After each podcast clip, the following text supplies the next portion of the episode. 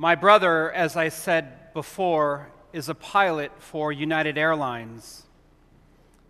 I went into the seminary almost 37 years ago, and I've heard them all. I, I really have. But I didn't hear this one. My brother said a priest died and was waiting in line at the pearly gates. Ahead of him was a guy dressed in sunglasses, a loud shirt, a leather jacket, and jeans. St. Peter asks this cool guy, Who are you? so that I can know whether or not to admit you into the kingdom of heaven. The guy said, I'm a retired pilot for United Airlines based out of Houston. St. Peter consulted his list, looked at the pilot, smiled, and said, Take your silken robe and your golden staff and enter the kingdom of heaven. And the pilot took his robe and staff and went. The priest was next in line, stood erect, nervous, but boomed out I'm Father Bob. I've been the pastor of St. Mary's for the last 43 years. St. Peter consulted his list, looked at the priest, and said, Go take your cotton robe and your wood staff and enter the kingdom of heaven. The priest said, Well, just wait a minute here. That guy was a pilot. He gets a silken robe and a golden staff, and I get cotton and wood? How can that be? And St. Peter said, Listen, Father, up here we go by results. While you preached, people slept. While he flew, people prayed.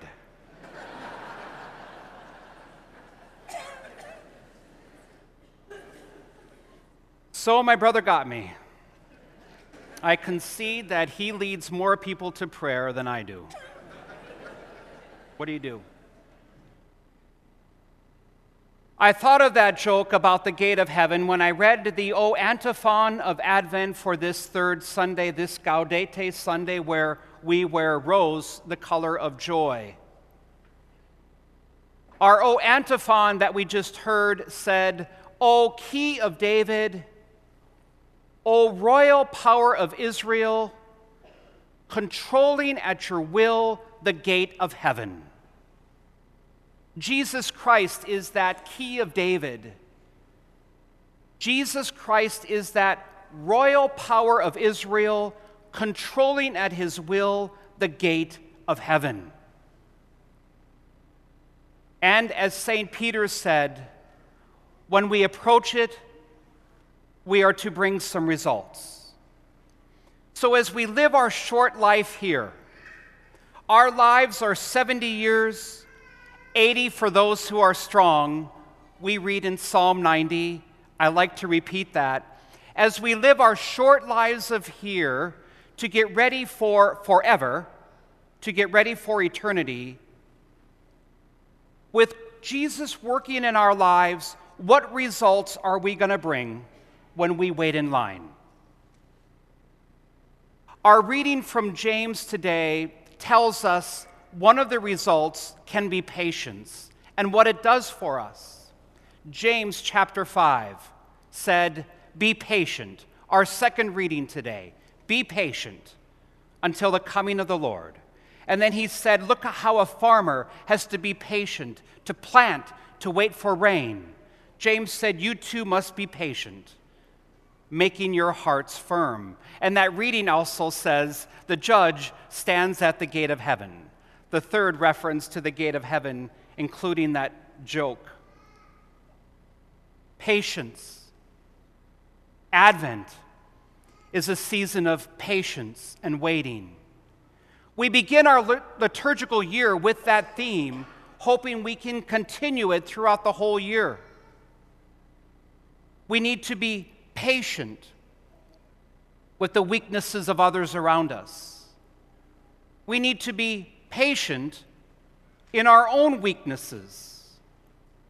And we need to be patient as God's will becomes known and as our lives unfold. That's one of the most common things I say to young people in their lives of faith. I tell them to be patient. Be patient as your lives unfold. Pope Francis in 2014 wrote a meditation called Holy Patience.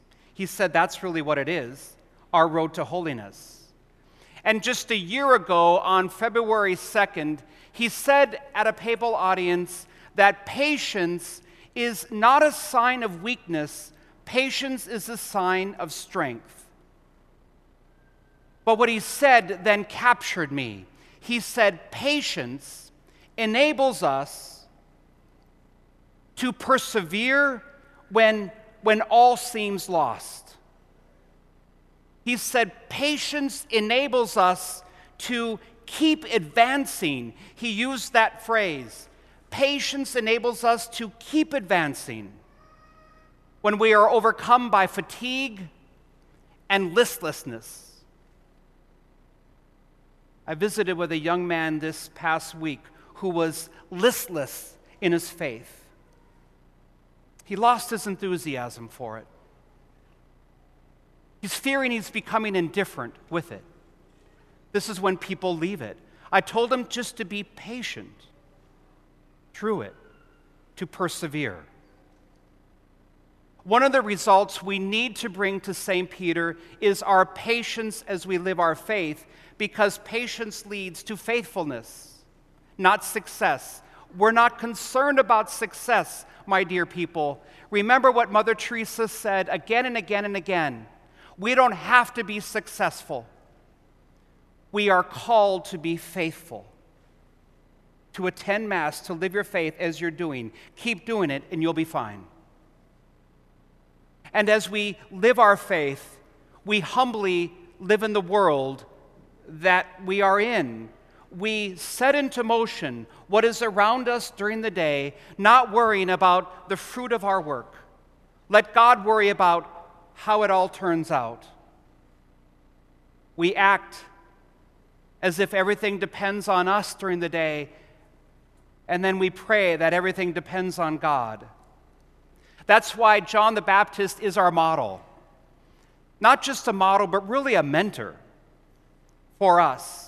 He's a powerful Advent figure who teaches us patience when he was imprisoned and when all seemed lost. St. John the Baptist, the last and greatest prophet who pointed us to Jesus, teaches us perseverance when he became fatigued and when he was uncertain. He teaches us continued faithfulness, even to the end. He was asking, Is that the Christ? Are you the one? He never lost his faith, his perseverance in seeking Jesus. And so, up here, Father, we go by results.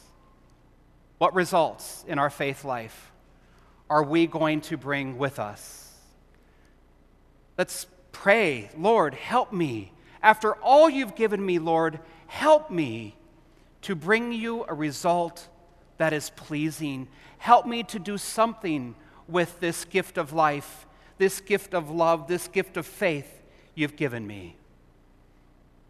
I never thought I'd say this, but you know, maybe we need to be less like that priest, more like that pilot. If you repeat that, I'll deny it. we need to be less sleepy, more prayerful for the results we are called to bring. Amen.